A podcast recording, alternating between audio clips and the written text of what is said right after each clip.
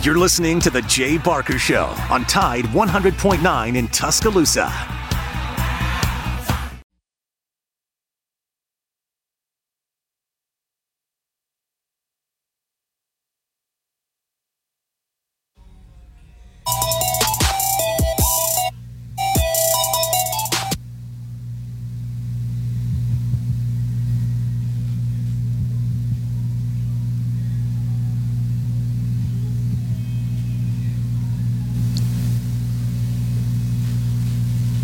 It's Friday, and it's a sunny, hot one. Headed into a good weekend full of sports, particularly Alabama baseball tomorrow morning from Winston-Salem. Welcome into the program we call Big Noon Sports. Matt Coulter, along with Lars Anderson. I'm a longtime sportscaster in the state of Alabama. Of course, Lars is uh, currently on his 13th book and former writer for Sports Illustrated and others. Lars, beautiful weekend. Got a bunch of topics I'm going to roll your way here in a minute. Are you ready? I'm ready, willing, and able. Yeah, man, it's a it's a beautiful day and a good day to talk sports. Got a got a lot going on in what traditionally is a very slow time on the sports calendar.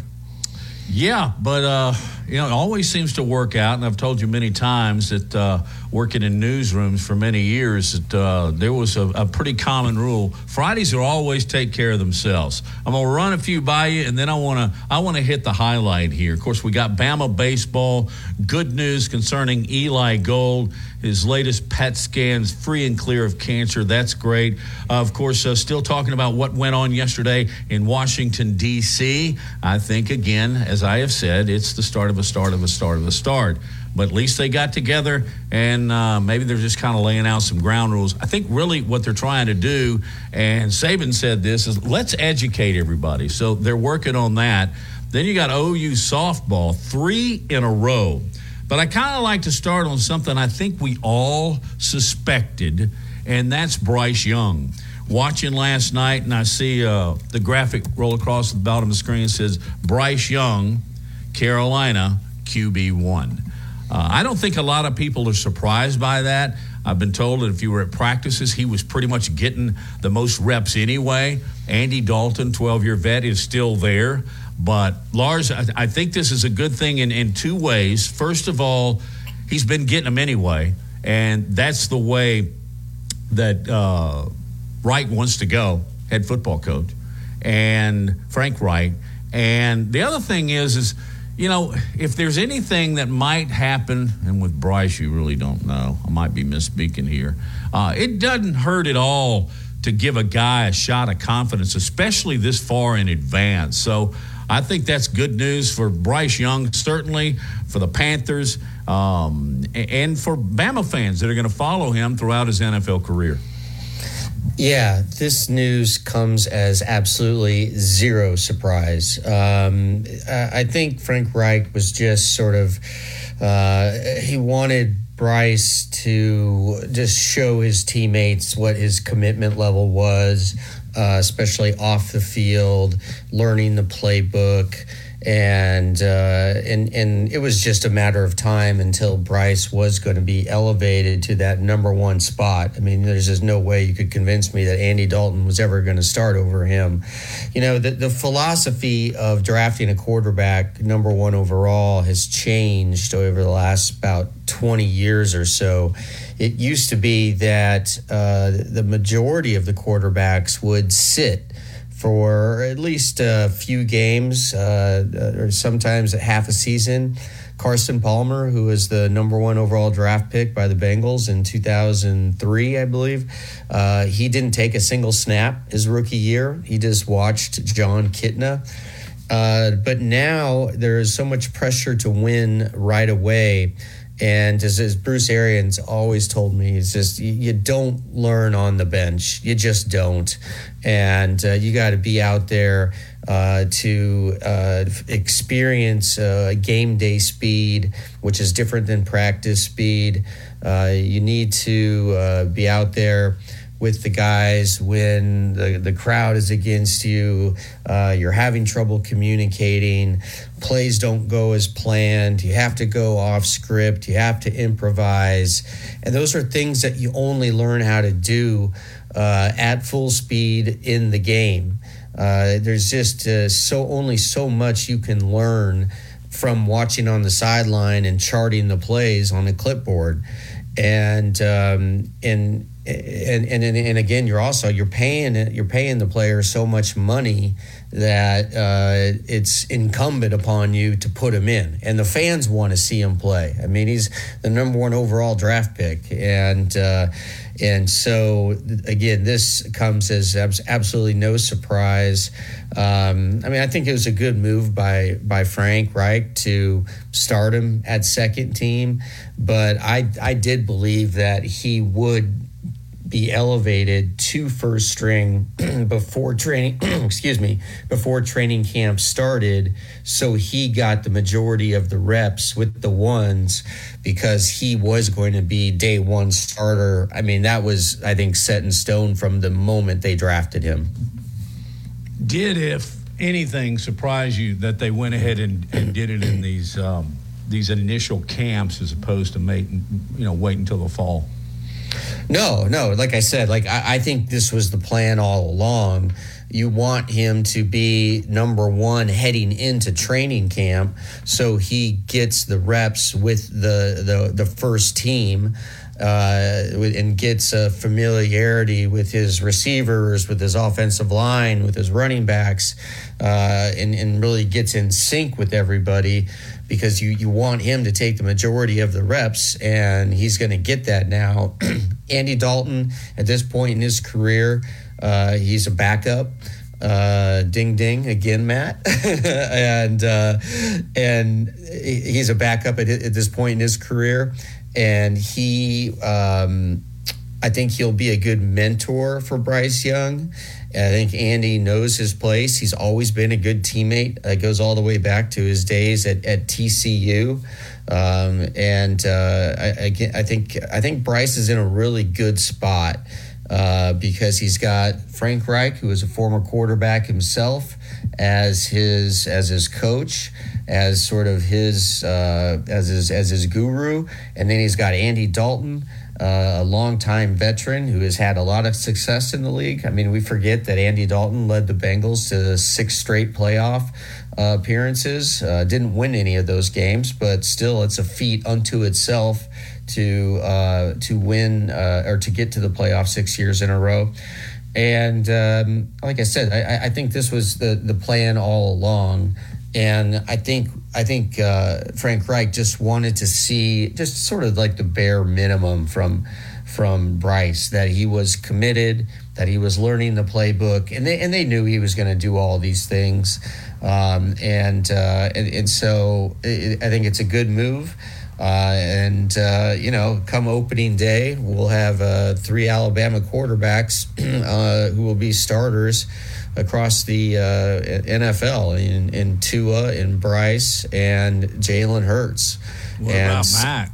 And oh, sorry, four Mac. Yeah, four. four. Excuse me, man. And and Mac, which is absolutely incredible. What a what a run of success that Alabama has had at the quarterback position um, which uh, makes this coming year all the more interesting to, down in Tuscaloosa, right? Because that is the number one question, not just in Tuscaloosa, but I would say it's uh, probably the number one or number two question all throughout college football is who is going to be the starter at Alabama uh, because of this incredible string of success that they've had uh, at the quarterback position, Matt. It's been wonderful to watch, and I would ask you to do a, a little bit of a dive here. It is unfair, but uh, I was going to look it up, just had a chance to.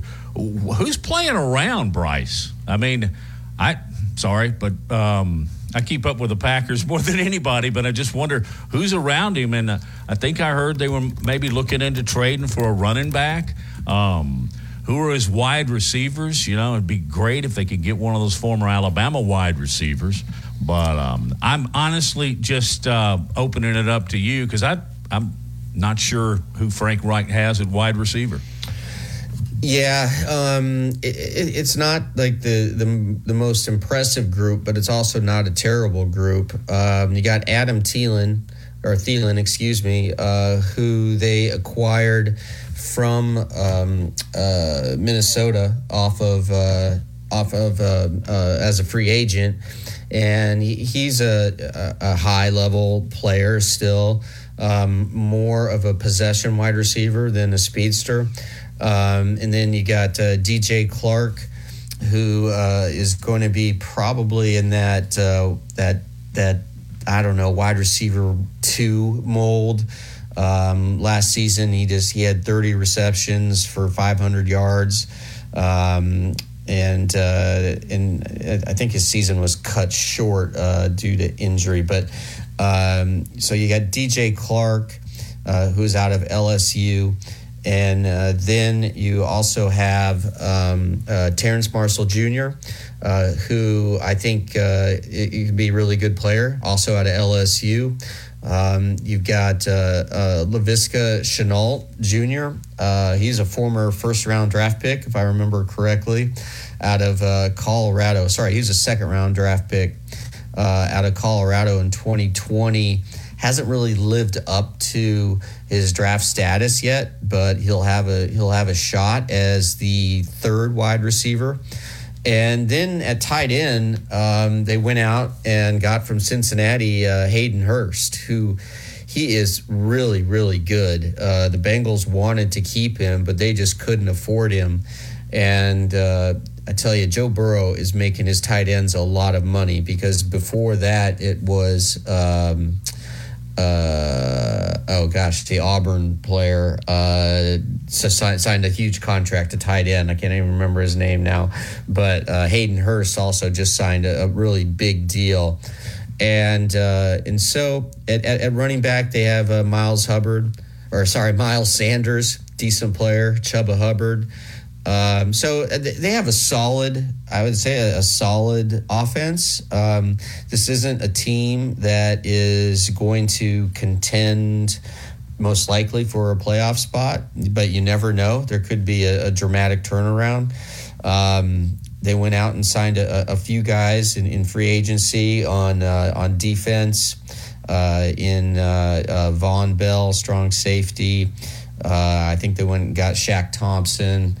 Um, so, I mean, Carolina to me seems like a uh, a sort of middle of the pack team in the NFC, and uh, I, I, think they'll be conservative with Bryce out of the gate, to make things somewhat simple for him, but then you know at some point you just got to let it rip and open it up. And um, and uh, I, I, think I think Bryce will put to rest all of the talk about his lack of height and weight. You know, at the combine, he was 5'10, 204. Um, and that makes him, I think, the lightest quarterback picked in the first round, maybe in history. Uh, but uh, I, I, don't think that's going to be a huge concern because he uh, he just has such great feel in the pocket and is, is shifty he doesn't take big hits, and um, and so I, I, think relatively quickly again he's gonna uh, he's gonna quiet those those fears that Carolina fans have that that Bryce is too small. Well, of course we wish him well and not really sure he's going to need it. I have a feeling this guy is going to uh, have an incredible NFL career. But uh, that's it. Bryce Young, quarterback one in the NFL, the Charlotte Panthers. Meanwhile, Hey, go feed that dog. Yeah, I know. Go Meanwhile, let's Charlotte. take a break. We're going to take a break for Charlotte. When we get back, we got several, several things to address, and I'd really like to talk about our friend Eli Gold because news is good. You're listening to Big Noon Sports, presented by Haley Sansing, Union Home Mortgage. Bark, Charlotte, bark. From T Town to the Plains. This is Alabama's most in-depth analysis on the SEC. This is Big Noon Sports. Your home is applied. Tide 100.9 Tuscaloosa weather. Mostly sunny this afternoon. The high today 87. Clear and pleasant tonight. The low 59. Tomorrow is sunny day with a high at 88.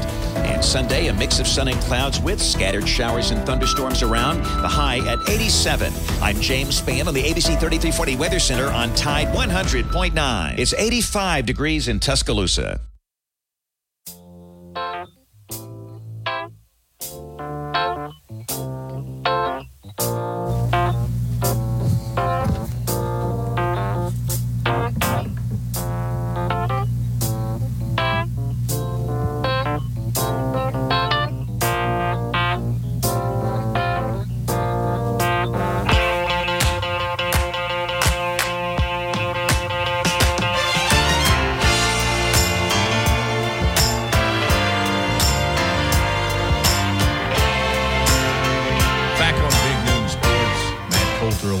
Lars Anderson.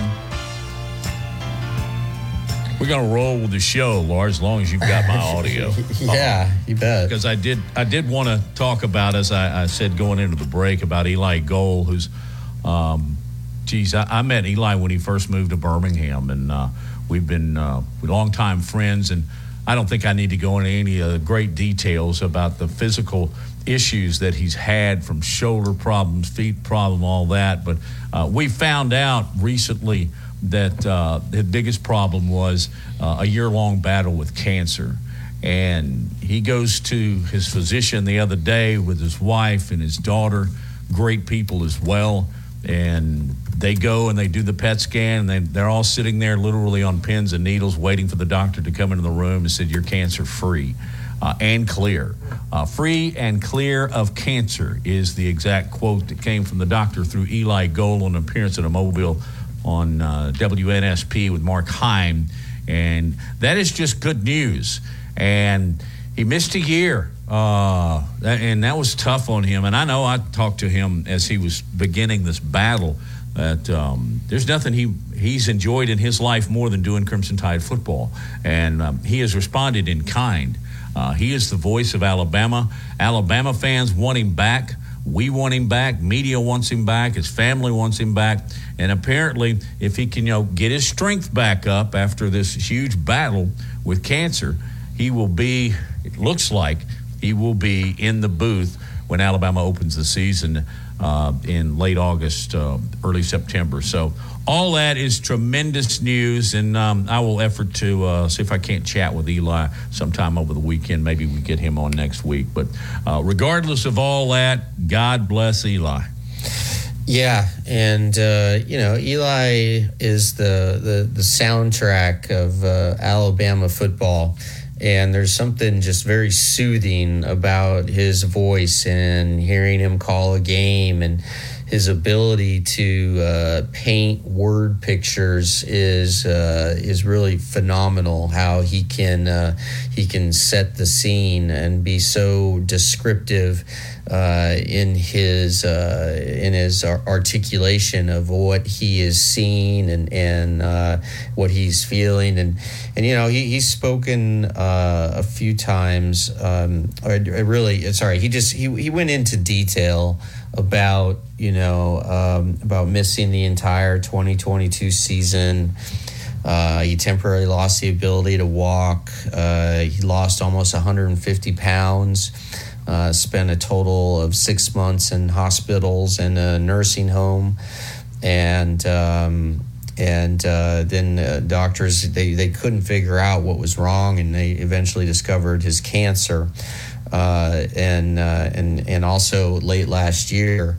Uh, he, uh, he, he, they discovered the cancer apparently from from what I understand um, after Eli had been dealing with persistent hiccups.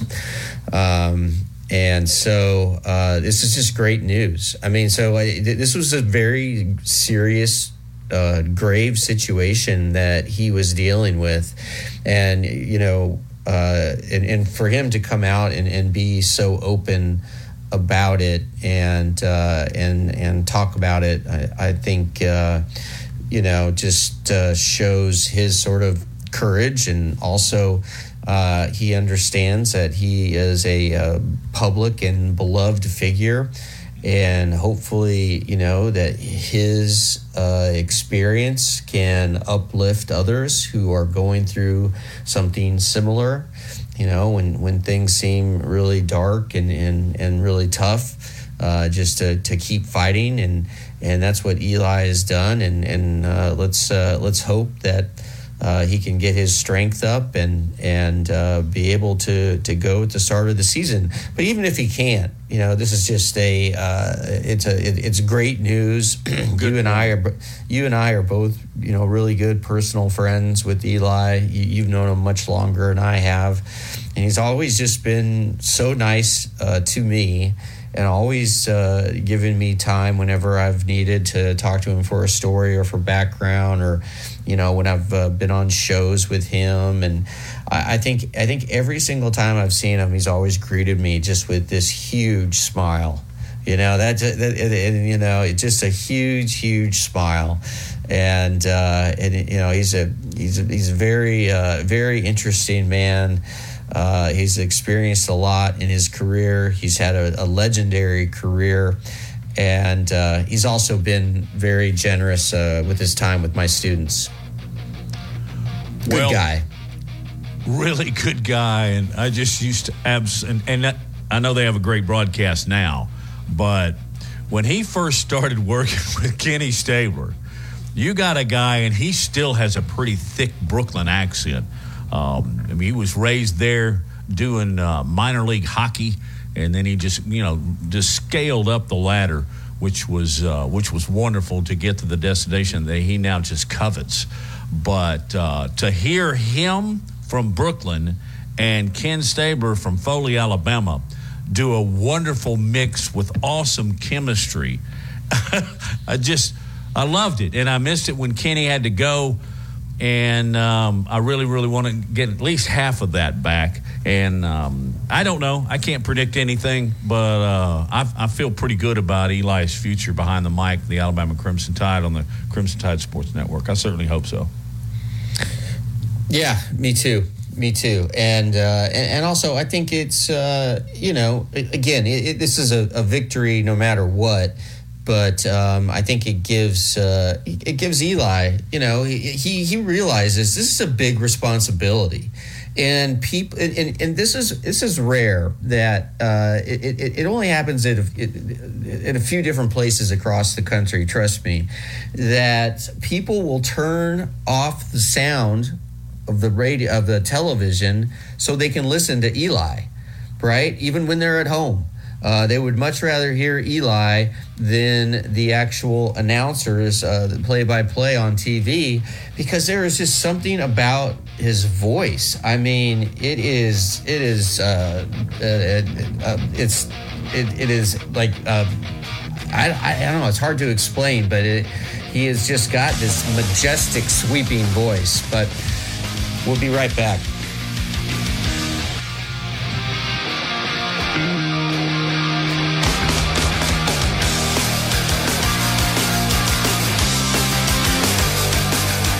From T Town to the Plains, this is Alabama's most in depth analysis on the SEC. This is Big Noon Sports. Covering SEC sports like kudzu on the roadside. This is Big Noon Sports. The Universal Tide 100.9 Tuscaloosa weather. Mostly sunny this afternoon. The high today 87. Clear and pleasant tonight. The low 59. Tomorrow is sunny day with a high at 88. And Sunday a mix of sun and clouds with scattered showers and thunderstorms around. The high at 87. I'm James Spann on the ABC 3340 Weather Center on Tide 100.9. It's 85 degrees in Tuscaloosa.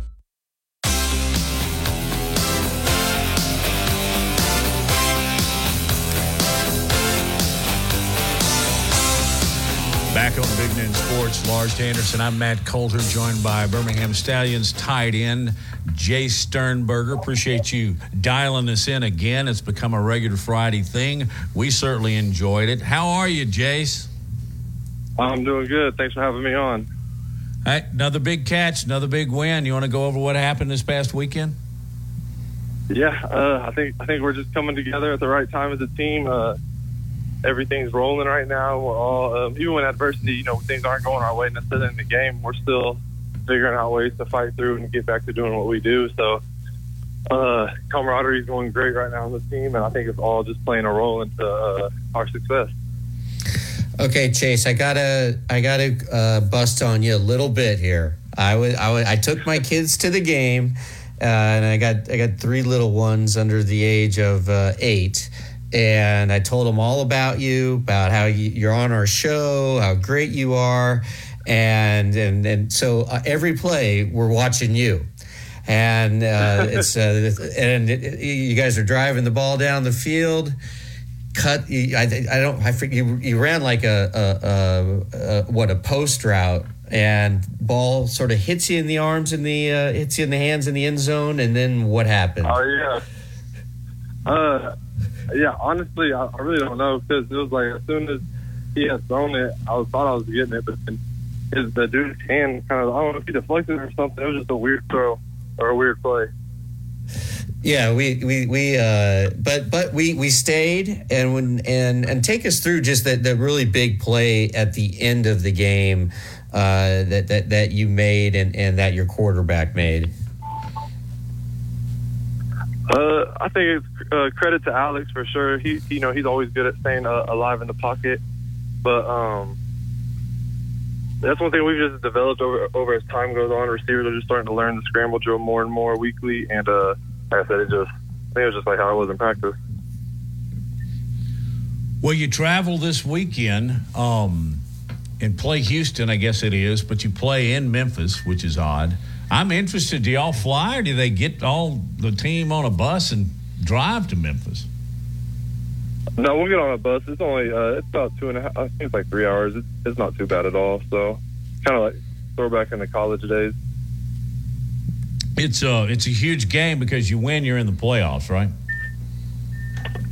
Yeah, we'll say we win, win, and we're in, and so um, that's kind of the focus right now. Like I said, I told you guys last week how big right now we're on the one and zero train, and so uh, that's really how we're just approaching this next game. And you know, we'll worry about the playoffs and everything after the game. We'll worry about that on Monday. But for Sunday right now, we're just you know really keen on getting the victory, avenging our loss from last time. More of that last uh, last Saturday, again, just going back to the game uh, at Protective Life, it was boiling hot in the stands. Uh, what was it like on the field?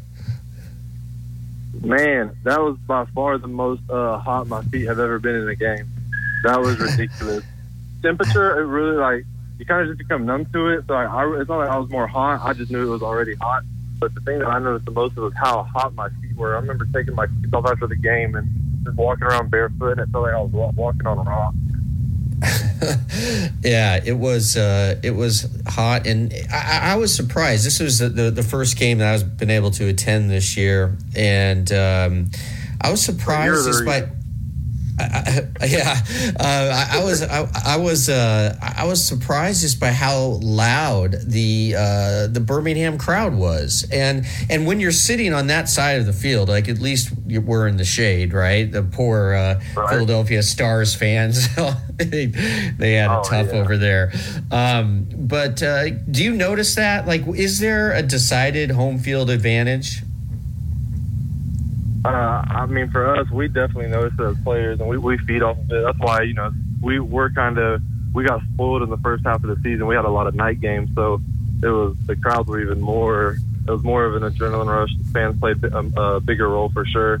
But like, yeah, no, the last few, last home couple home games have been they were incredible, and especially to finish the regular season on that note the way we did with that crowd. Like I said, it makes us even more excited to have a chance to host our playoff game because we know if we host our playoff game, that that'll probably be the best best game we've had all year. We're talking with Jace Sternberger, tight end for the Birmingham Stallions, on the way to play the Showboats this weekend. Jay, you talked about your feet and the surface. Um, that is an artificial surface. Are there better artificial surfaces? And is natural grass the best? Uh, I'm always team natural grass. Um, I think that's by far the best. But I actually, I actually like Protective Stadium field. Uh, my least favorite field I think we've been on this year is probably Canton, but I'm gonna have to tough it up because we're gonna go back there pretty soon. There's the optimism. Uh, do you get Yeah. recognized around Birmingham? I mean, uh, th- there's a very faithful core that loves the Stallions, and I, I just wonder if after games, kids and uh, Birmingham loves their football, and they probably show it. Yeah, it's it's most definite. You know, uh, like I said, and we that's one good thing that uh, we've been to make a good job about as a as a team is everybody is always doing stuff out in the public. Like I know there's guys doing stuff for the uh, the fishing rodeo today, and so you know we're we're out there trying to you know be seen as much as possible as well, just to you know show things and uh, that we are appreciative of all the fans. Can you give us a breakdown of uh, the Memphis team you're going to be facing this weekend? Uh, Houston. Oh, I'm sorry. I'm Uh, sorry. Yeah, yeah. You're Playing. playing in Memphis. Yeah, my my, my bad. The, the Houston team. Excuse me. No, no, you're you're good. Uh, like I said, I, like I said, our big thing has been um, doing opposite of what we did last week or last time we played them and uh, beating ourselves. Like unfortunately, we had ten penalties to their zero, so they played a perfect game in that sense, and that's where we were we were um, not as sharp in that department. So we're more worried about ourselves this week, this time around, and uh, you know, not shooting ourselves in the foot and just playing our game and seeing where that takes us. Just a general question on football, and it certainly relates to what happened this past weekend because um, there were turnovers, and that that creates uh, not desperation, but y- you don't want to turn the football over. Um, is there an offense defense thing there? Uh, or is the defense just really, really supportive? Because we've seen it happen in the National Football League where the defensive coordinator will start jumping all over the offensive coordinator for throwing three straight passes after a 90 yard drive. Um, how does Right. that relate in, in your mind? Um, on our team, it, it hasn't ever been too bad just because we, I, I, it goes back to being in practice. We, we spend so many long hours together and stuff, and our coaches do a really good job of you know meshing with the players. And so it's not never a whose fault is it or whose fault or who's, who did this wrong or who did that wrong. Because we know that there's gonna be times that our offense is dominating and our defense might be struggling, or then it's gonna be like vice versa against Pittsburgh where our offense can't move the ball at all, and then our defense is the only reason we're in the game. So um, we know it's gonna we're not always gonna be played our best at times, so we just have to really rely on each other. So it's been nothing but encouraging actually. Whenever we we'll have a turnover and our defense is running on the field, telling us they have our back. So and obviously we know as offense we never want to do that. So I think we do a good job of holding each other accountable. Uh, at last week's game, again, um, I think we were sitting right in front of every single wife slash girlfriend of the Stars players, and So you they were just seats, yeah, they were just they were just screaming nonstop. Oh. Um, did, Chase, Chase, do you have uh, family, friends, anyone other, anyone else come visit you, and and and if they do, uh, do you take them anywhere in particular in Birmingham? Uh, so my parents actually, it's been it's graduation season at my house. I got a brother who graduated college, and I got a brother who graduated high school. So they, and then my, my parents are both administrators school wise, so they were just getting done with school. But they did get to come to the week three game against New Orleans, and uh, yeah, they came out here. I think they came out here a day early, so on a Friday maybe, and we, we drove around. My parents actually have been to Birmingham before because my brother played in a basketball tournament out here in one, one summer and so they were out here for that. And uh, we went to this place in uh, over at the summit called uh, I think it's called Ono. It's, a, it's like a Hawaiian, it's a Hawaiian spot. It's like a Hawaiian Right. bowl with just chicken rice, nothing crazy. But that's my favorite spot here.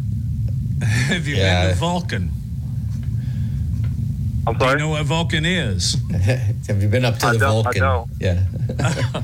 Well, if you look south, if you look south from Protective, there's and from that distance, it probably is small, but there's a huge Iron Man um, hoisting a, a, a torch from uh, top what we call Red Mountain.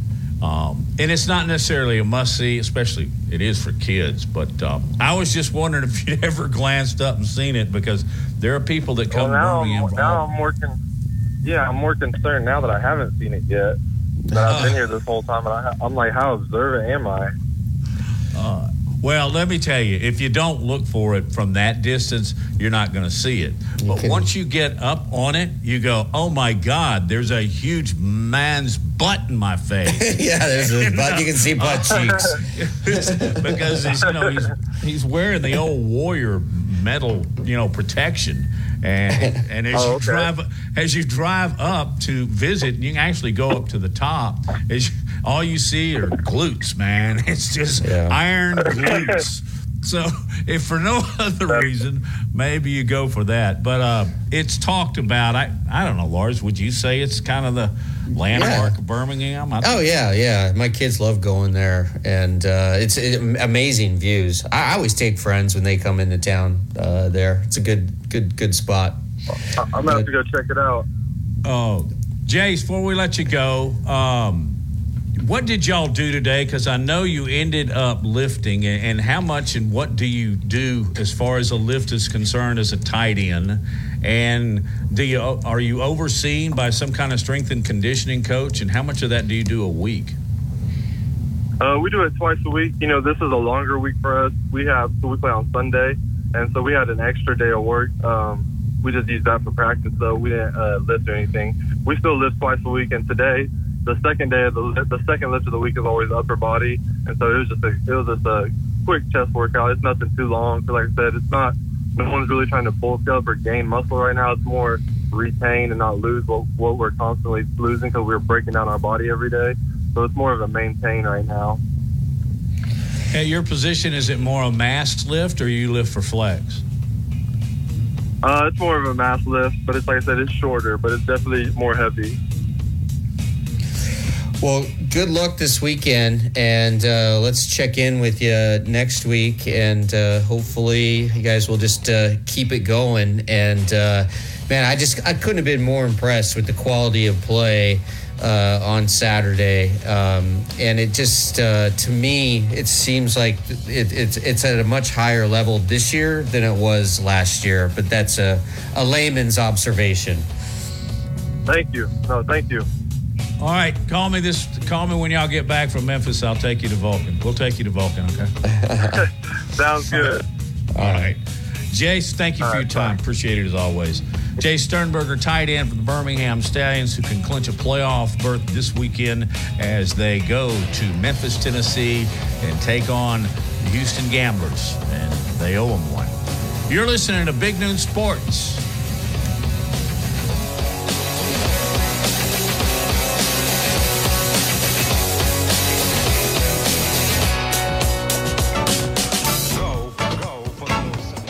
Securing the best mortgage possible requires a lender who has knowledge, is trustworthy, and treats customers like family. And no one is better at all of this than the mortgage miracle worker, Haley Sansing. Based right here in Tuscaloosa, Haley Sansing has spent decades working in the mortgage industry. With Haley, it's personal, holding your hand from contract to close. With Haley, it's about one thing you.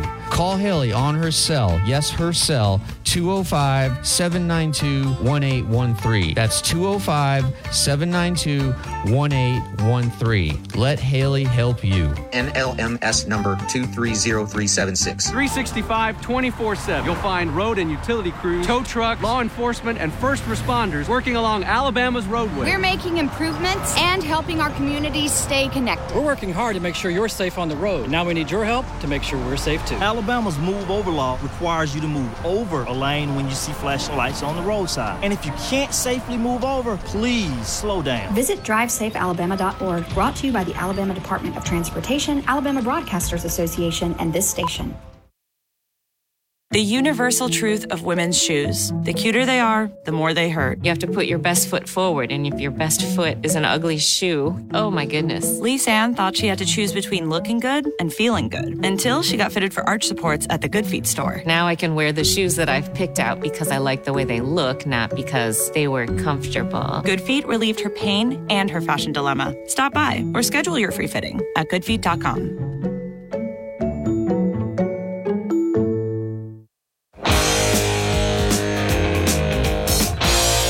Promote the league, and we can just talk about that.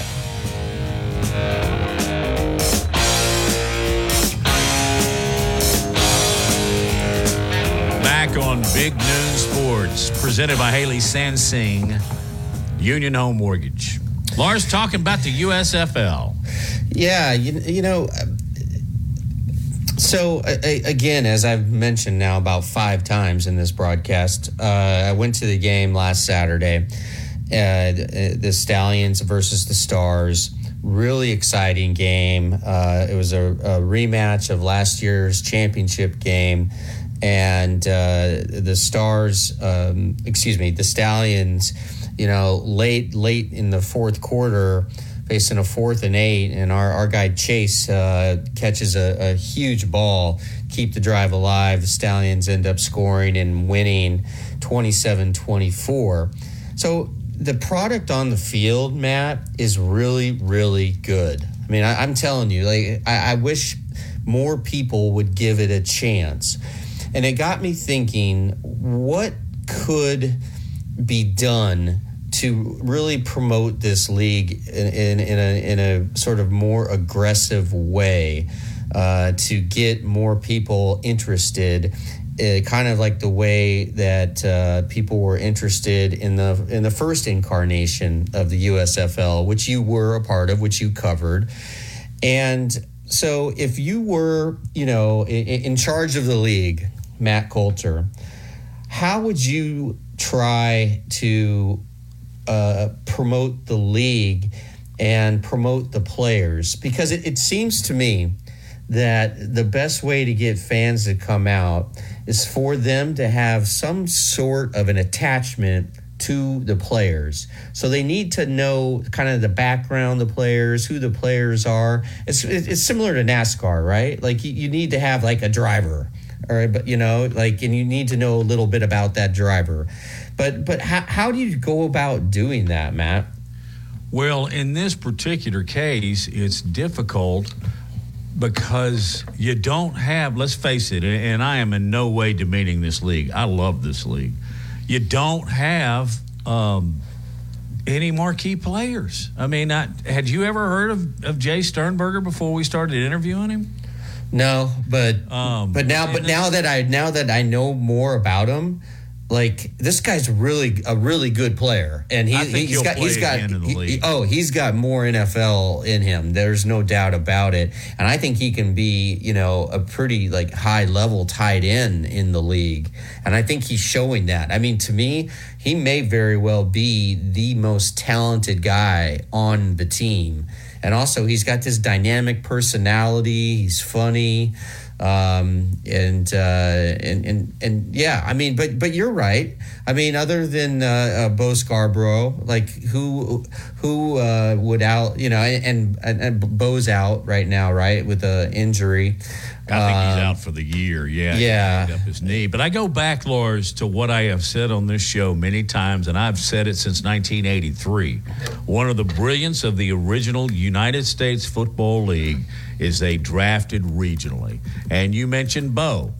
They need about six or seven more Bows or Auburn players, uh, even Troy and UAB players. You know, those are attractive to fans, and that way you do know them. Now, they may not have made All American status when they were playing at college, but we knew them in the state of Alabama because we follow Alabama, Auburn, UAB, South Alabama, and Troy.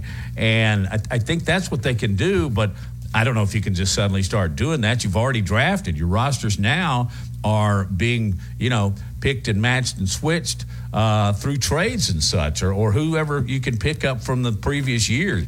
The the nucleus of your team is already there. Uh, when they formed the nucleus of the Stallions back in '83, I mean, you had Jackie Cline, Buddy Aydelette, and then you brought in Joe Cribbs. Of course, Joe Cribbs didn't really need any introduction in Birmingham with his uh, all you know all pro status uh, at the NFL level with the with the Bills. That would be one. And I don't know how you do this because it's a league owned by television, by NBC and Fox. Um, but they play a lot of day games, and that's you. You were there, didn't you? Go to the game this, past week? I'm joking. Uh-huh. Uh, no, uh, glad you went, but um, it seemed like we used to play a couple of night games. Am I wrong? because they are playing in some brutal weather, and it's also tough for fans to make day games, even on the weekend, and especially in the Alabama heat. So there's a couple of observations, but uh, again, I think you have to understand the uniqueness of this league because it is driven. And let me tell you something: it is totally driven by TV. And the reason they're running it in the day is because they're beating whatever is up against them in the network challenge for all the ratings and ad dollars. Uh, and at night, uh, they're not going to do as well. So I understand why. Um, but from the fan standpoint, from Lars and, and your children, um, night's a little bit better, even late afternoon. So there are some of the reasons. I don't know. You got a thought? We got a couple of minutes here. How would you do it, Mr. Marketing Man?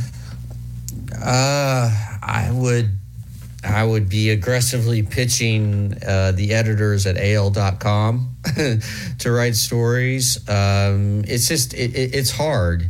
It's a, and, and it's a hard pitch because, um, because people aren't aware of these players and uh, and just looking at uh, some of the TV ratings from this year, uh, they're down a little bit from last year, uh, as far as I can tell. I think uh, this is just looking back at uh, week six. The USFL averaged uh, 731,000 viewers last year. And this year it averaged 451,000 viewers with the but with the the high came uh, the the the final uh, USFL game of week six, averaged six hundred and thirty thousand. So again, it's a little bit down from last year, but as far as I can discern, I think everyone uh, is happy with the the ratings that it's it's garnering. Uh, that that Fox is, is very happy with uh, what what the, the the the viewership that it's generating, and so you know it, it, it's clear, and we we knew this going in that they don't care. The executives uh, and the television the executives who run the league. Uh, and uh, the television networks, they don't care about you know how many butts are in the seats. Like that that is irrelevant to them. All they care about is the the tv ratings and i can understand why because that's obviously going to be a much bigger number. Um, but uh, you know there, there have been some games that just uh, have not garnered very much like uh, there's one week six game average 227000 viewers which is really low. Um, sun uh, uh, on the uh, the back in again week six, uh, the noon game on FS1 uh, between the Stars and the New Orleans Breakers averaged 217,000 viewers. That made it 83rd out of 150 cable TV shows in the 18 to 49, all important 18 to 49 demographic. So, yeah, I, it's a tough question, I, and I, I, it's just a different philosophy this time, right, than before, and uh, and maybe that's a good thing. But uh, um, I, I also think they're trying to make this a little bit more of a developmental league than um, than the first again incarnation of the USFL where it wasn't where somebody like uh, like Chase, you know, could play a couple years in the NFL, drop down to the USFL, and tried to uh, jump back up to the NFL. Um, so I don't know. Uh, how long do you think USFL survives? I don't know. I knew just I, I knew you were going to ask me that question. I don't know. but it has to be of great concern to a league owned by television that their ratings have dipped. And um, I would say, you know, moderately, but um, certainly significant enough to draw their attention. Uh, one other thing that I just thought of while we were conversing here that would help is if you saw more interaction uh, kind of more support from the NFL. You understand what I mean? Yeah. Maybe an effort when you're doing a television broadcast to, you know, make it a point to say, hey, this guy was with the Stallions in the USFL last year. But I don't know if their relationship is that close, or they would just rather say where they played in college or where they were professionally a year ago. But um, I, they have a relationship with the NFL. I don't know how strong that link is, but let's face it. The NFL is king of sports in the United States of America. And if they wanted to reach down and help baby brother, they really could. And this league would flourish as a result, in my opinion. Hey, let's talk some Bama baseball. Robbie Glenn will be with us next hour. And Lars, we got to talk about this guy that's been offered been offered a scholarship at Auburn and what is he, 14? It's an incredible story coming right out of Thompson High School. Hello, Charlotte. Back with more Big Noon Sports.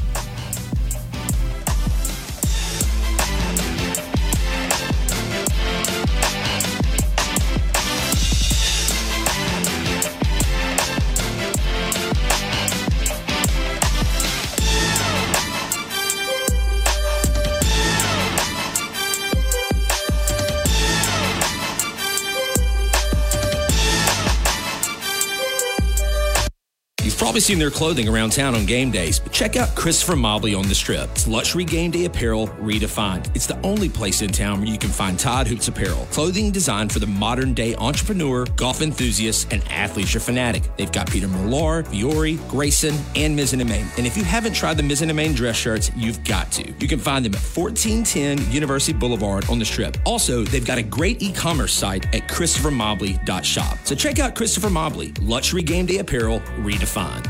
The Alabama Securities Commission protects you from financial fraud. Anyone asking you for investment money must be licensed. You're careful with your money. Fraudsters aren't. Before you invest, call our hotline at 1 800 222 1253 to verify the licensing of the person making an offer and the product. Don't lose your hard earned money. Learn to protect yourself at asc.alabama.gov. Paid for by the Investor Protection Trust and brought to you by the Alabama Broadcasters Association and this station. Um, Work is a part of all of us. We know that the world around us has changed, and that's why the Alabama Department of Labor is here to get you back to working hard. Work is a part of all of us. Let us help you get back to it by visiting your local career center or alabamaworks.alabama.gov. Funding provided by the USDOL, ETA, and Federal WIOA, and Equal Opportunity Employer Program. Auxiliary aids and services available upon request. Brought to you by this station and the Alabama Broadcasters Association. Work is a part of all of us. Working drives us to push beyond what we thought was imaginable and allows us to come together again for the things that really matter. That's why the Alabama Department of Labor and the Alabama Career Center system is here to help you discover bigger opportunities than ever before. Visit your local career center or alabamaworks.alabama.gov. Funding provided by the USDOL, PTA, and Federal WIOA, an Equal Opportunity Employer Program. Auxiliary aids and services available upon request. Brought to you by this station and the Alabama Broadcasters Association. The best sports talk in the state. Tide 100.9 and streaming on the Tide 100.9 app. WTUG HD2 Northport and W265CG Tuscaloosa. Tide 100.9 and streaming on the Tide 100.9 app.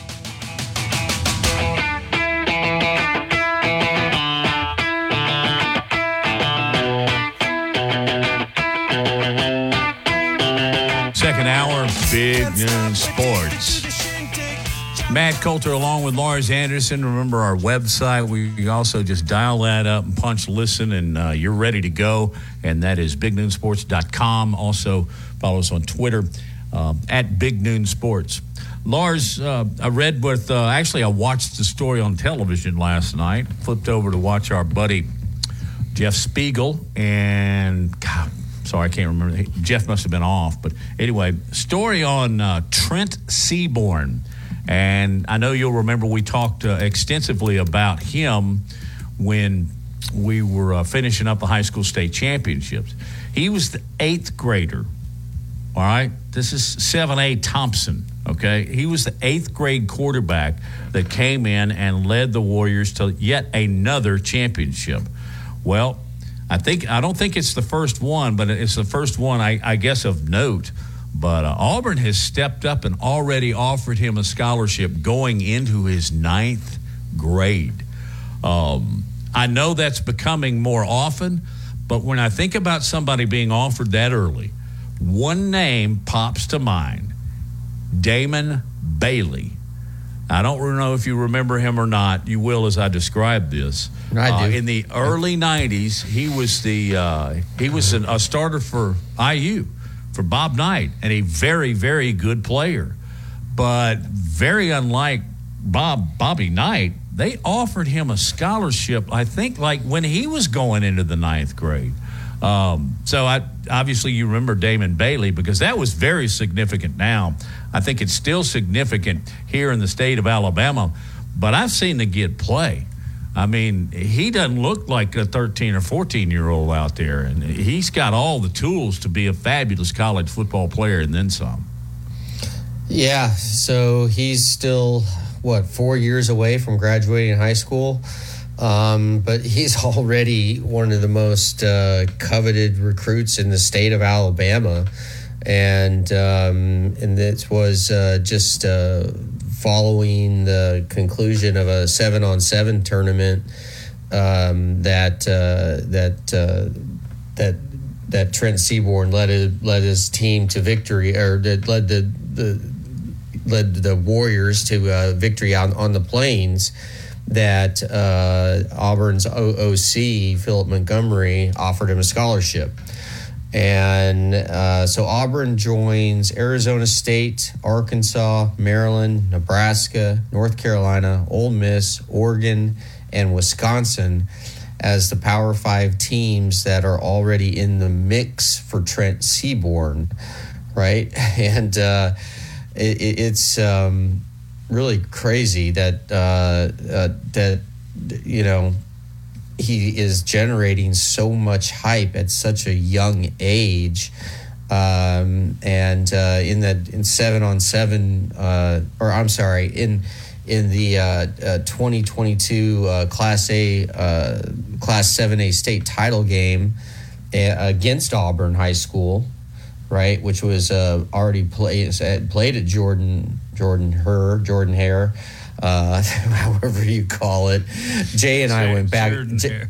yeah, oh, Jay, whether or it's Jordan or Jordan, it's Jordan. Jordan or Jordan or Jordan. Yeah, uh, man. A- Anyone who is from who is not from this state calls it Jordan. I'm I'm not kidding. Um, but in that game, uh, Trent Seaborn threw. Uh, he was 12 of 14, 207 yards and five touchdowns.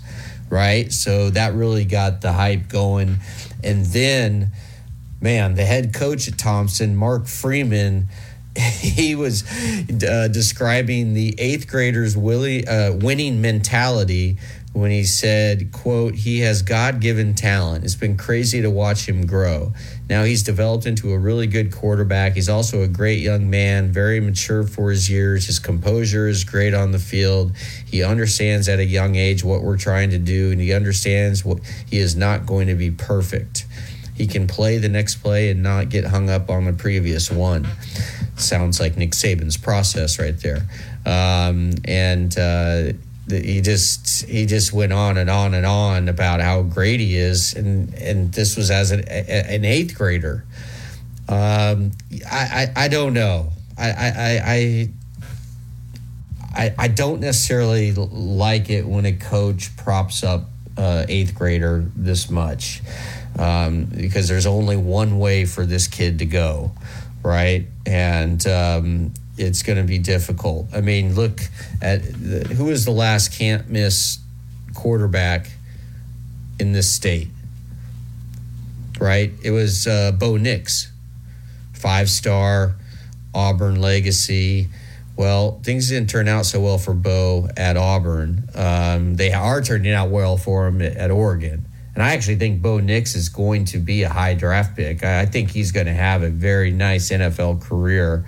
He's Um, already on some of the early Heisman lists. yeah. Yeah, I mean he, he he's capable of running for over a thousand yards and passing for over three thousand yards, right? I mean, he is, uh, and he's got the weapons out there. They don't play defense in the Pac-12, so he may have a chance to uh, make a serious run at the Heisman. Um, and uh, in a few scouts who I've talked to, who I really trust, NFL scouts uh, they think this kid can. They think Bo can be a, a upper level NFL quarterback um, if he continues to progress at the rate that he has ever since he left Auburn. I mean, when he was at Auburn, you know, I, I spent a lot of time with him for like a, a 5,000 word story that ran in Bleacher Report when he was a freshman. And uh, I really um, thought highly of Bo. I still think highly of him. Um, but uh, the previous coaching staff just did him no favors whatsoever. Uh, and uh, I think it was really smart of Bo to just get out of there and, and, and create his own sort of story out on the West Coast. You know, he it, it, for so long he had just been pegged as the next great quarterback at Auburn, right? Ever since like he was basically in eighth grade and uh, and I, I think that sort of wore him down a little bit. And it's nice to see how much success that he is having at Oregon. He's become a not surprisingly a team leader. Um, he's incredibly likable, uh, very smart, uh, hard worker. Always does the right thing. Um, you know, last guy in, or sorry, first guy in, last guy out type of player. Um, and uh, so, anyway, things have turned out pretty well for him. But I'm just my my my point is that the, I, I get a little nervous when there's so much hype around a young man who is not even started the ninth grade yet. Well, I'm just wondering um, what would be his NIL of choice. Is he eligible to do that already? I'm halfway serious. What if he just got a huge following uh, on social media? Um, he probably he charge does. for that. I mean, yeah. I mean, can he get Applebee's or somebody else to sponsor his uh, influence? I don't know. I mean, they've they've got cases where um, some people have done that in the past. It doesn't mean you have to be a football player. I mean, you see all these little he's teens. Al- you know, he's already got he's got five thousand followers on Twitter. Um, and uh, his, Twitter bio is number one QB in the nation 2027. He's got a 4.3 GPA, six foot, 178 pounds, uh, state champion, all county honorable mention uh, in Alabaster. So, and you can watch his highlights on on Hudl. Uh, so, yeah, um, and he, you know, he he looks like he's in eighth grade. His his face, his body, he has a he has a body of of, uh, of someone much older, but you know he's got the uh, the the very uh, young Just, face. Yep. yep, yep Cherubric is uh, the word I was looking for.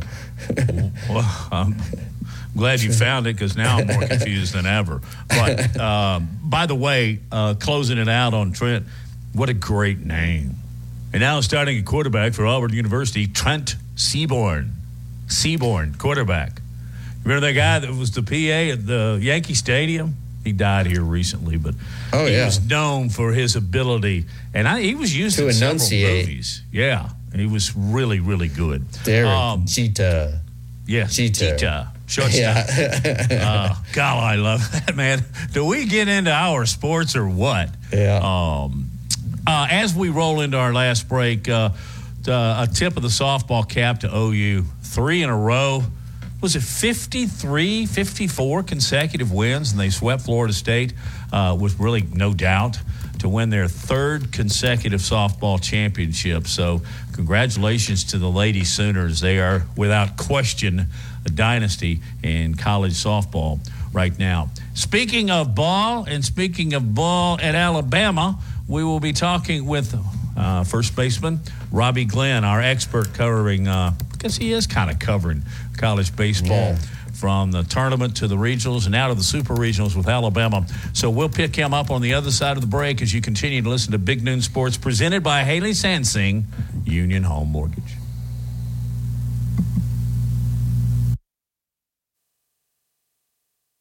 The best sports talk in Alabama. This is Big Noon Sports.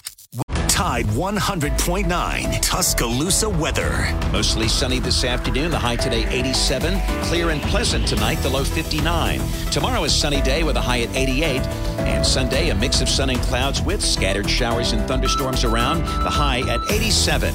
I'm James Spann on the ABC 3340 Weather Center on Tide 100.9. It's 86 degrees in Tuscaloosa. Want to know what's going on with the Crimson Tide? Download the Tide 100.9 app today. Back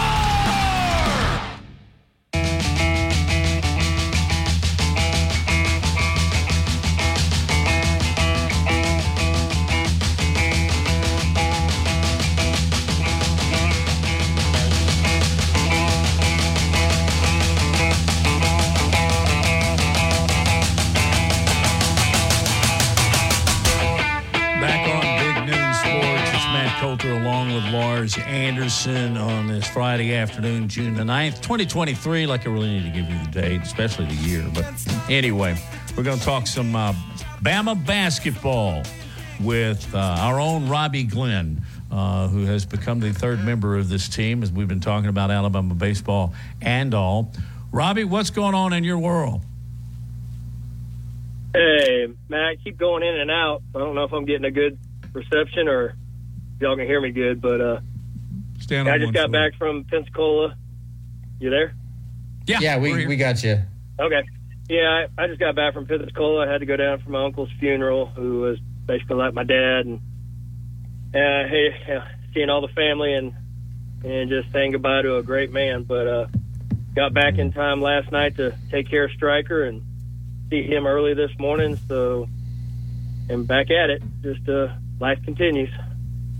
Well, sorry to hear that, Robbie. That's uh, it's always a blow when you lose a family member who is uh, so close. Um, th- tell us a little bit about him. How, how did he uh, influence you? Uh, you know, you always have someone in your life that was like, and my dad wasn't always around, and just for whatever reason, uh, don't get into that. But my uncle Al always was. Um, he was married to my aunt, going on 59 years, and uh, didn't matter if I was in California, Florida, you know, Alabama, Georgia, wherever I was. He was always there for me, whether a phone call or he would drive over and yeah, he'd see me play at Bama all the time, and and everywhere I was, and he was a Marine for 22 years, major in the Marines, and so he had the full-on military funeral. And I was I was impressed with the, the Marines that stand guard over his casket. They stood at attention for two and a half hours without moving. I was just I was amazed. You didn't even move.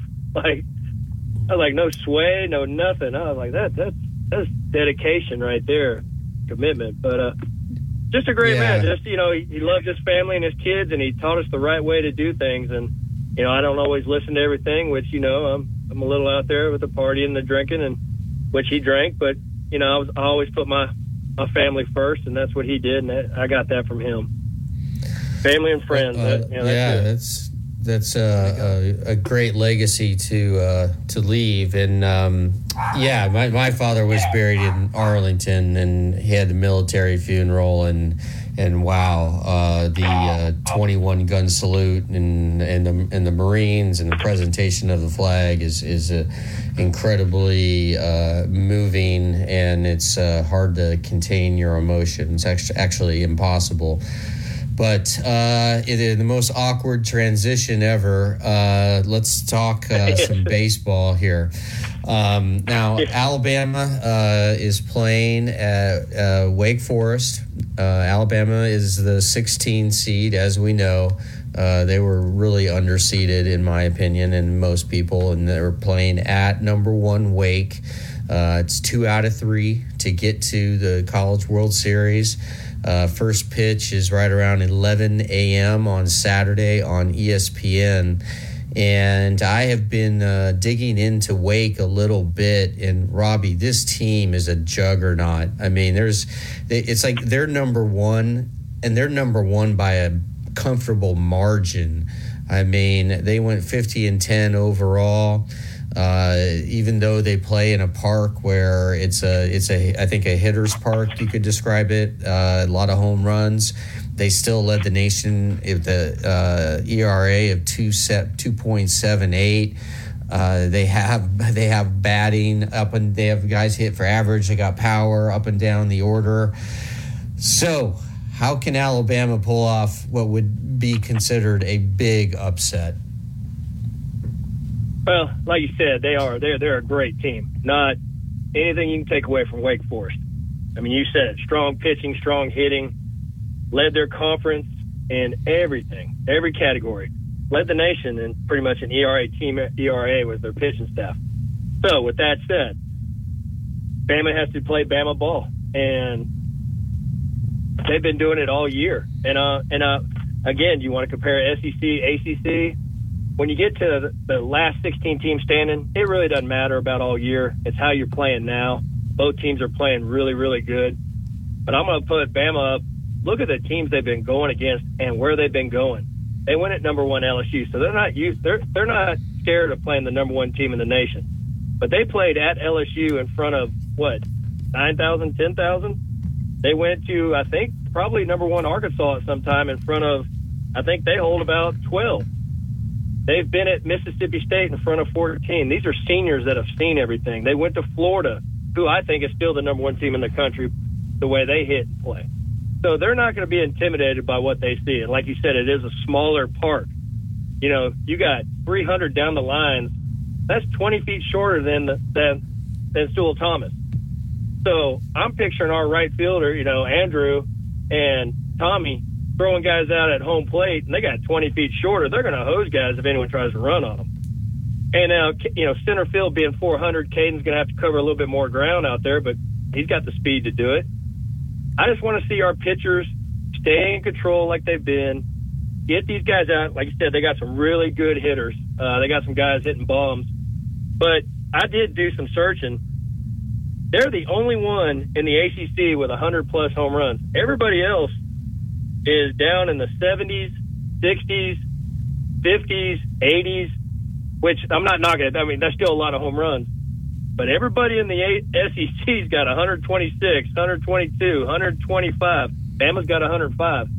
There's some big hitters in the SEC. So, yeah, their their pitching staff was doing great, but I don't know if they're going against the hitting that we did. Plus, they didn't go against Virginia this year, and that's the second best team in the country, or in their conference, right? Yeah. Oh yeah. So, oh, you know, again, all that doesn't matter till they play. I love where they're playing. 78 degrees tomorrow, 11 o'clock. Yeah, it's an early game, but 12 o'clock there, right? Um, yes. But correct. You know, so we just have to have a beer a little earlier, guys. You know, let's, let's get ready to watch some great baseball. Oh, gee, what a bummer. a little fireball, huh? yeah, fireball. maybe, maybe in the uh, seventh inning stretch. Uh, who knows? Um, yeah. You know, we talk about Bama's hitting, and you have because uh, Bama can flat out hit the baseball. But you look at their statistics in D1 nationally, they're about middle of the pack. But Robbie, I just looked up, and credit to Mike Rodak, who's now with uh, Bama247.com. L- listen to some of the stats he pulled up where Bama ranks in pitching stats. In ERA at 3.96, that is the seventh best nationally. Let me repeat that's seventh best. Second um, best in SEC, too. Yeah. Yes, yeah, second. You're right. And then um, what do you got? Hits allowed per nine innings, they're fifth nationally. Um, their strikeout to walk ratio is 27th. I mean, I don't think we've been paying enough attention to this staff and how Jason Jackson has used. Yeah. SEC in the SEC, Bama's second in hitting with their average team average of 295, and they are second in ERA at 396, like you said. So yeah, they're they're just playing great all the way around. And again, I, I'm going to throw out with our hitters. If Jarvis can come to life in this tournament, he doesn't have to get on every time.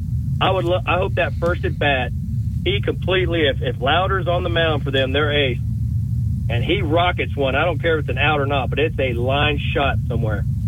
That's going to show that Bama's on this guy. That's going to put a little doubt into that crowd, and everyone's going to fire our team up. That hey, we're there to play. We we just took their ace and ripped him first hit, first uh, batter of the game.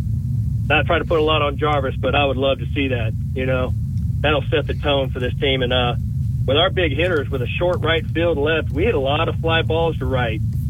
I see a lot of balls carrying out of that park for us. Uh, hope they're not swinging for it, but I can see some home runs coming from us. I- I'm excited about this matchup. Robbie, what can you tell us about Alabama's probable starter at pitcher, uh, Luke Holman? He, uh, for the year, has a uh, 2.53 ERA, uh, 2 and 0. Um, he's just uh, he only has seven appearances, uh, six starts. Uh, wh- why do you, why is he getting the start? And again, what can you tell us about him? But he's, he's your veteran pitcher. I mean, that, like I said, you got some some guys that have just been been pitching well. I, you know, seven starts, but you know there was a couple other factors in there. But I mean, the guy gives you quality innings.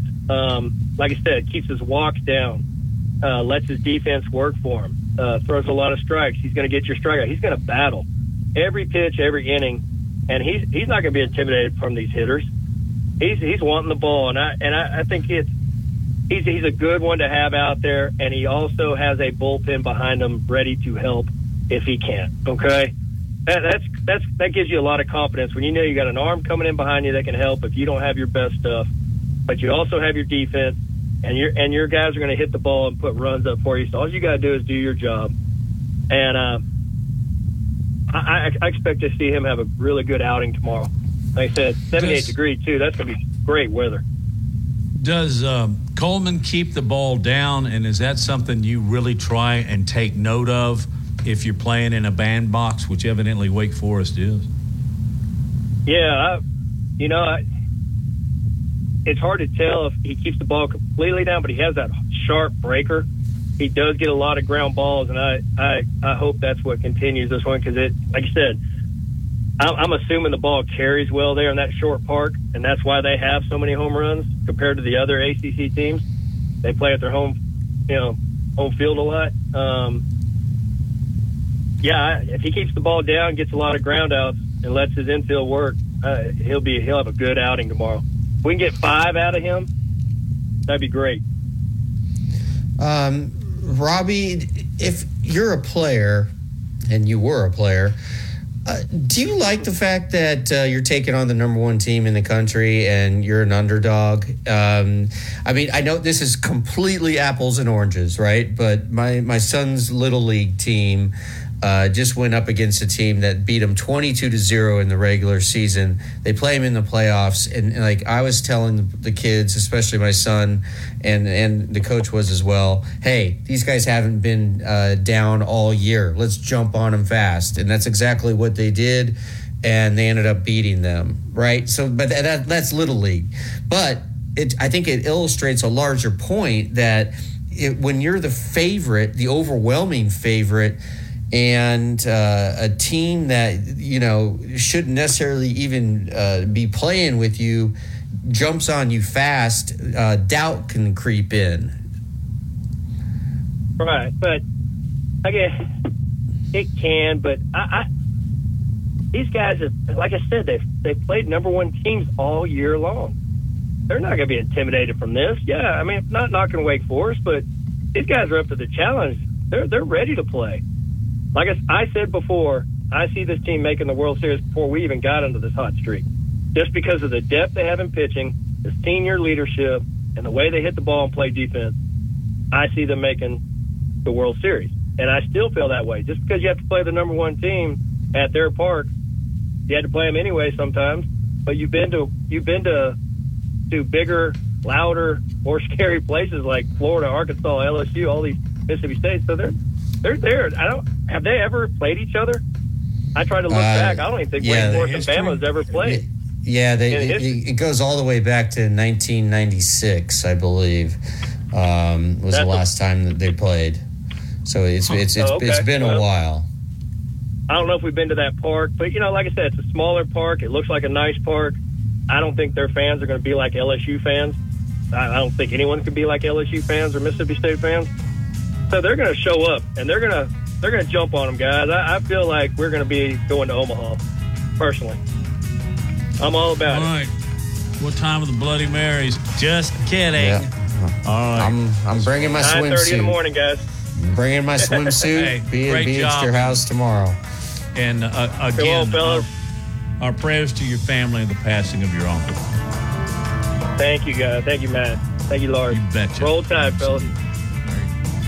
Hey, uh, couple of just, uh, I don't know, maybe below the fold stories, as they say in the newspaper business, coming up on Matt, I think you you needed to describe what below the fold means on the other side. Well, I'm not the printer. Okay, I will. Uh, that that's a good tease. I'll explain it to those listening to Big Noon Sports.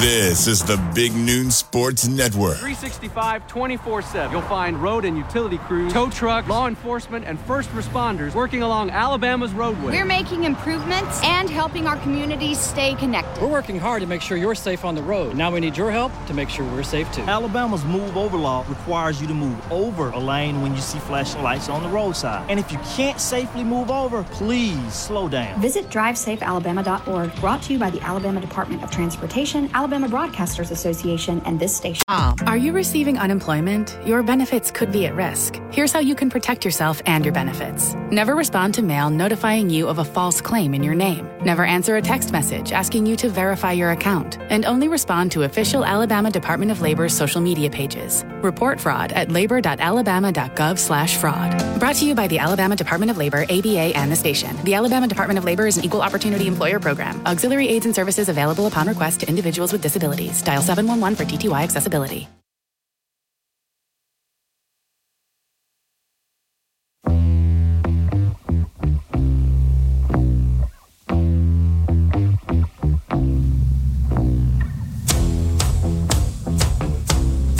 Back on Big Noon Sports, brought to you by Haley Sansing, Union Home Mortgage. It's Lars, Matt, uh, Noah. Thank you for the job you're doing back at Tide 100.9, our flagship station. Uh, below the fold, you're the journalist. I can't describe what this is as uh, as well as you can. It just means if it's below the fold, it's not a lead. no, it, it, it uh, newspapers used to be folded in half, and when it was below the fold, it meant it was on the lower half of the front page of the newspaper. Therefore, it was not as an important of a story as above the fold. It's pretty simple. I was thinking during the break of of what like the television uh, or radio equivalent of that would be, and I think, to be honest with you, we just played lazy and stole y'all's. Um, but I, I- think there is one, particularly in television, you would um, you would call bottom of the stack because when you you put uh, your show up uh, for a five minute segment. You know, you obviously you put them in order, and it's called stacking a show. And so I guess bottom of the stack, and I, I guess that kind of uh, that's all inclusive. I think you could be bottom of the stack in a lot of things, not just in a television sports show. So anyway, uh, there we just there's a little media question of the day or answer of the day. Although I'm not sure it's even close to being as relevant as it once was. Geez, I get into it all the time when I walk by somewhere or I'm scrolling through my phone or my PC in the morning. Um, how much I just absolutely miss newspapers. And as I've told you before, Lars, man, I miss the agate page. Uh, there needs to be. Oops, so maybe maybe I shouldn't share this. We should. Well, maybe you need to explain what the agate page is. I'm telling you, Uh, there's a lot uh, of people out there that have never picked up a newspaper You know in what? their life. You're right. You are so right. But the agate page, well, if they hadn't picked up a newspaper, I can't even describe it. uh, no, the agate page would be inside the front page uh, of your sports section. and it would include all the trades, all the transactions, all of the conference standings, whatever the sport was relevant. You got box scores from Major League Baseball. How long has it been since anybody looked at a box score? I look at them every day. I mean, you like if you were into sports the way you and I were as kids, like I would study the agate page, like as when I was like maybe ten years old, for about an hour and a half. I mean, it, it, it just really like sort of almost like replaying different games in my head that I couldn't see.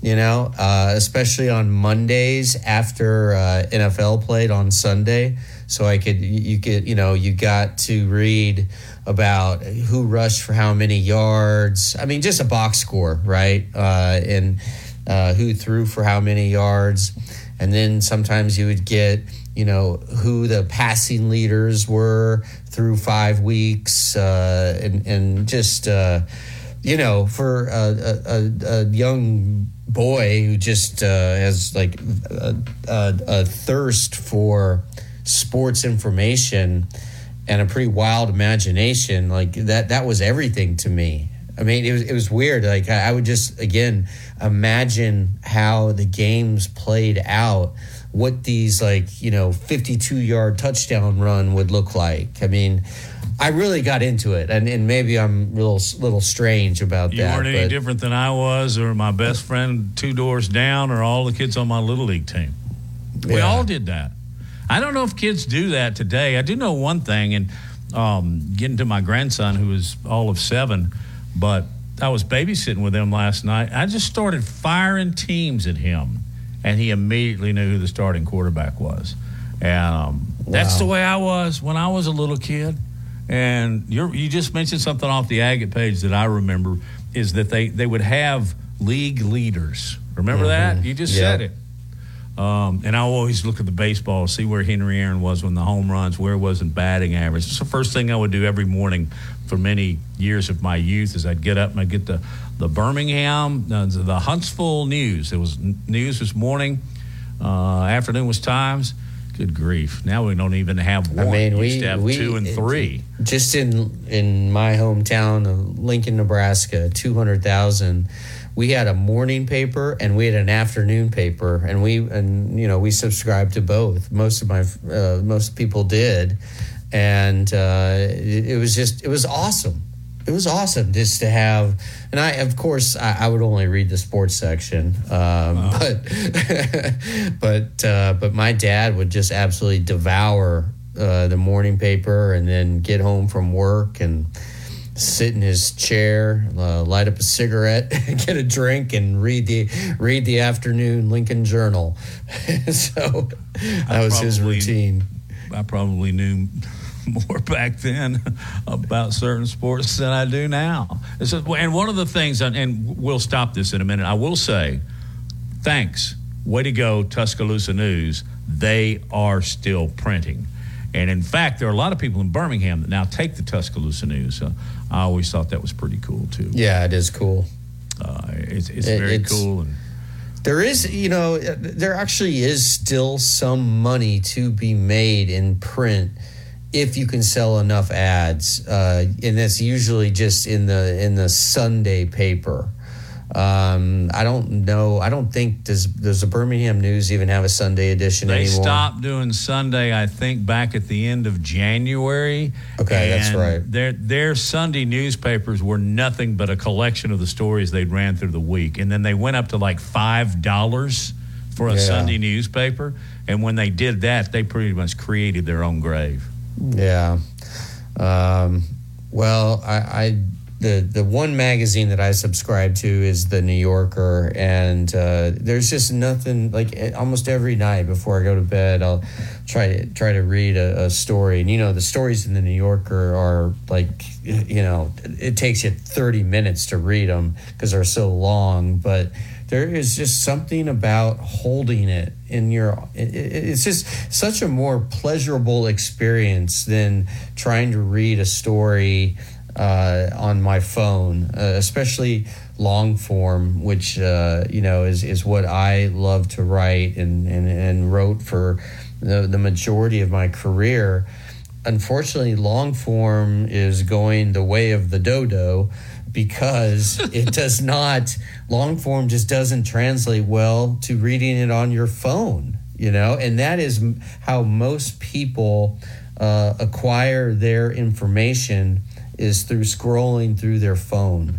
And, uh, and you know, to, to take uh, 20 minutes to just keep scrolling through a long form five, 6,000 word story is a little tedious. I and agree. It, and it's not it, it, it's not a, uh, a very pleasurable reading experience the way it is when it's a magazine. You know, you can read like a third of it and then set it down. Um, and you know, you, there's interesting graphics and all, all that. It, it's just uh, a different world. I wouldn't say a better one, but uh, you know, it's, it, Uh, it well, I darn sure wouldn't. But I mean, you, you remember you could get up from your table and you would put the newspaper up under your arm and have your coffee in the other one. You could just move outside now that the sun's outside and you could go out there. Whereas with your phone, I guess you can do that, but it's not nearly as pleasurable. And I bet you did this too, although you had a book in your briefcase too.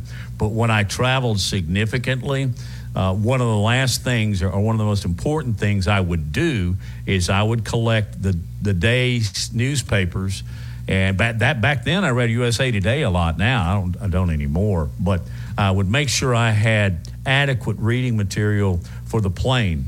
And um, you could read everything. And that's when I finally started going maybe I would always go to the sports page first but I would I started to read some of the other sections and realized there was another world Matt going on outside of the world of sports. But Yeah. um, they were great, I- and you know what? And I, this was always a complaint of many. Um, but I even missed the print getting all over your fingertips. Yeah, I was going to say that that that was part of the experience, right? When when I get the Sunday New York Times, I'd get a coffee uh, and a bagel at my little local bodega, and I'd go to Central Park, sit under a tree, read the Times, eat, eat the bagel, drink the coffee, and uh, by the time you'd be done.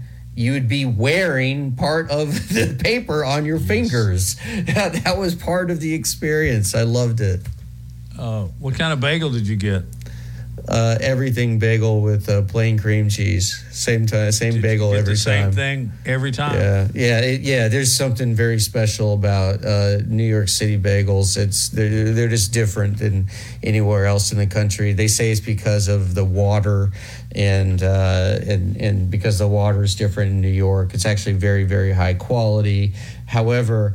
I have found a place that uh, in Birmingham that does serve uh, bagels that are just like uh, the ones you get in New York, and that is uh, Crestline Bagel. Uh, absolutely love Crestline and uh, go there all the time. You know, I don't think I, I don't think I ate a bagel until maybe I was in college. I mean, it was it was a toast and jam thing with us. And uh, Oh, me too. I, I didn't. I'd never had one until I moved to New York, and then I was just like, "Oh my gosh, this is great." Well, I, I had heard of lox and bagels, which was kind of a fish, right? And Mm-hmm. that just didn't sound very appetizing to me. But now, even the the ones that aren't uh, New York quality, you know, I, I like the fruited bagels. And this conversation has ended. All right, we're, we're gonna move along. I want to bring up something about Mark Ingram and Big Noon. That's coming up on Big Noon Sports, presented by Haley Sansing, Union Home Mortgage.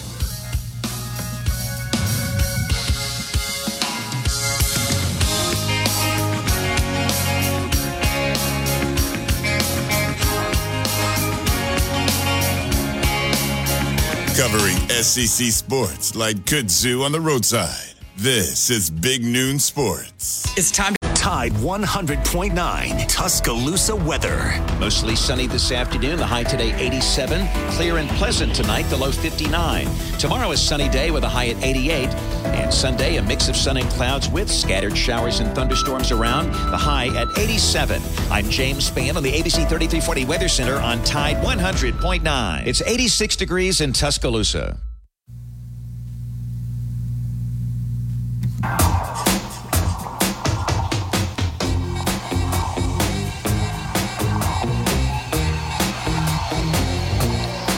Back on Big Noon Sports, I'm Matt Coulter along with Lars Anderson. And uh, we got Noah at the controls back in Tuscaloosa as we wrap up this edition. Thanks to Jace Sternberger and to Robbie Glenn as our guests today. I thought this was kind of an interesting story, uh, particularly Alabama fans. Former Heisman Trophy winner running back at the University of Alabama, who uh, played uh, at the New or- with the New Orleans Saints. Uh, Fox Sports has announced that they are working with him to present a role for him to be an active participant on Big Noon Kickoff. Now, I know a lot of you think immediately Big Noon Sports, but this is actually the national Fox version. Uh, but I, I'll be honest with you, I hope he does great, but I don't ever remember uh, Mark being that t- type of uh, character. And, and I, I, I must be wrong because Fox is not going to audition and plan for a role that large in their sports file if he doesn't have it. Yeah, um, this is a bit of a surprise to me. You know, I, I got to know Mark pretty well, and uh, he, he is a very well spoken uh, young man, uh, but sort of, you know, quiet, reserved, um, not someone that you would necessarily think of, uh, of, of sliding into a role there at, uh, at, um, at, at Fox for uh, that show. But hey, uh, that, I think it's great news, and um, and uh, especially in sports media right now, the news of anyone getting hired is really good because uh, if you uh, sort of zoom out and look at the big picture.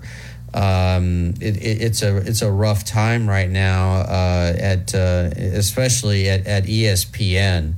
Uh, there are um, layoffs coming and have already happened. Uh, Neil Everett, longtime ESPN uh, uh, broadcaster, um, SportsCenter anchor. I think one of the very best at the at the worldwide leader.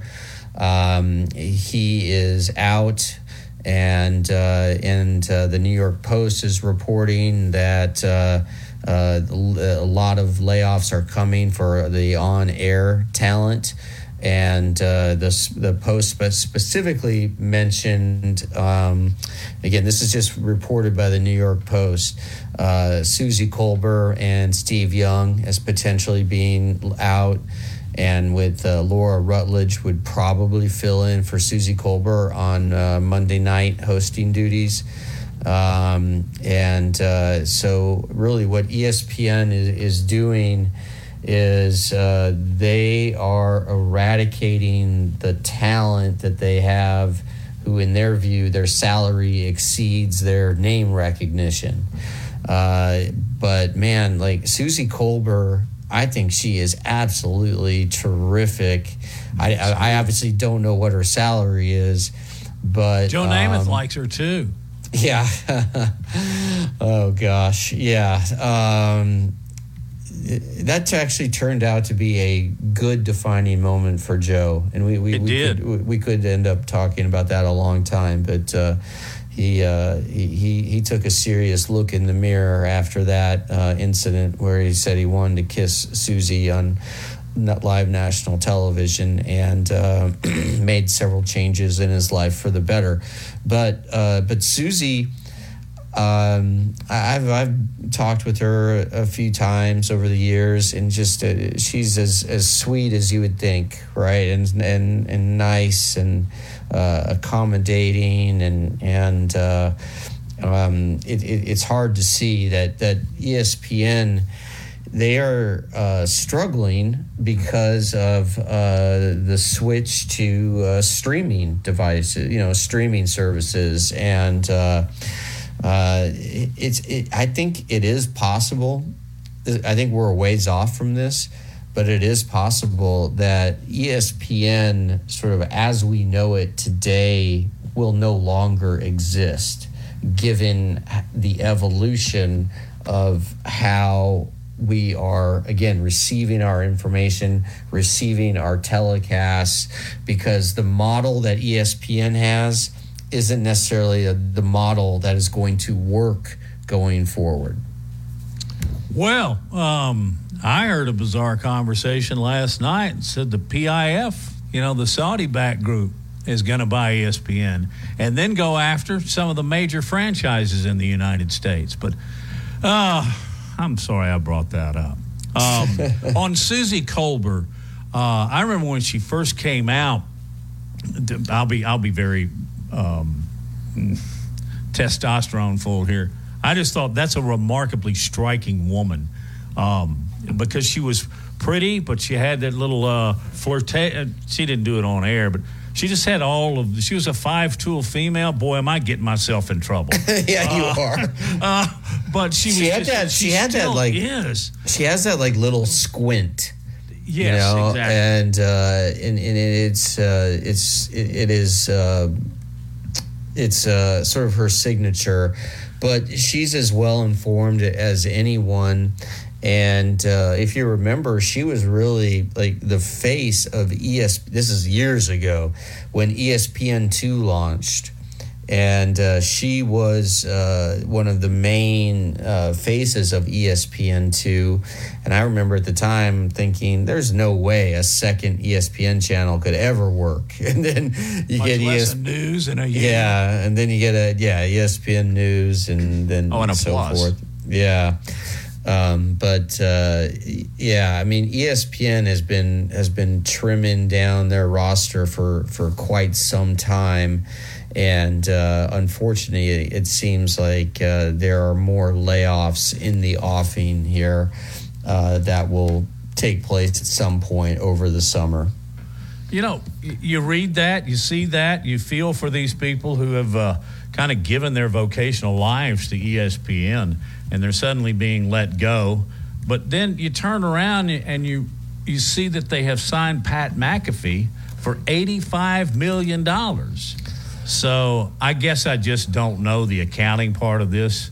I can't figure that out, Lars. You can pay this person eighty-five million dollars, and yet Suzy Kolber, who's probably what making seven or eight, I don't know. Um, Yeah. you can't keep a person that has been uh, a viewer's favorite, and then you're bringing in a new guy who's kind of untested as far as the ESPN is concerned. But I guess he just moves his show over there or whatever. But Yeah, it's I mean, puzzling it's- to me how they can fire all these people and then give somebody eighty-five million dollars.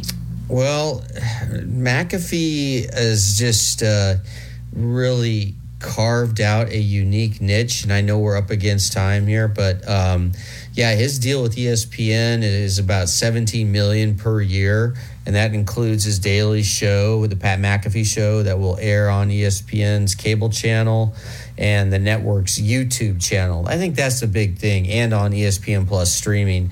But I, I think the big thing is like McAfee has become a YouTube star, and uh, and and that is sort of I think where things are moving. And it's amazing to think that McAfee is, and McAfee was a really good punter, by the way, but uh, that McAfee is going to be making more money in media than he did in the NFL. And uh, and and McAfee was smart, and he he kept all creative control of the content of his show. So this means that he can invite uh, personalities from other networks, like Ian Rapoport of the NFL Network, and and uh, even here. Yeah, yeah, he used to be here in, in Birmingham at, at AL.com. And, and and usually most most of ESPN shows they don't want anybody on who is a rival of Adam Schefter, right? So, uh, but but McAfee's going to be able to do that with Rapoport. So that's a big, actually a big win for Rapoport as well Really? to sort of invade Adam Schefter's space. Um, what did you tell me? McAfee was like the only guy to ever score a forty on the Wonderlic test, something like that. Who was it that you said that about? Pat McInally. yeah, that was a punter who for the Bengals in the '70s who went to Harvard. Pat McInally.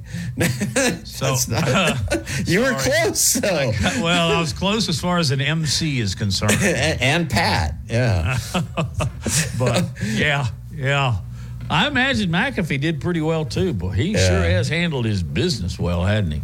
Yes, uh, he has, and um, he's he's done a, a tremendous job for himself, and and also the fact that he has uh, you know unique access to Aaron Rodgers hasn't hurt at all. So, but, But the uh, I know, NFL I, players trust him. They yeah, trust they do because he's he's one of them. Yeah. He's one of them, and man, they will say a lot to McAfee as opposed to the other regular parts of the media. So, and I think that is truly the intrigue of the whole deal and why it's so attractive to ESPN. It's just hey, great content. Yep. Everybody right, have a good weekend. Let's Be get out of here. Um, thank you, Noah. Thank you, everybody listening. And we'll do this. I can't do the math on the 22, but we'll join you Monday at noon on Big Noon Sports. Have a great weekend.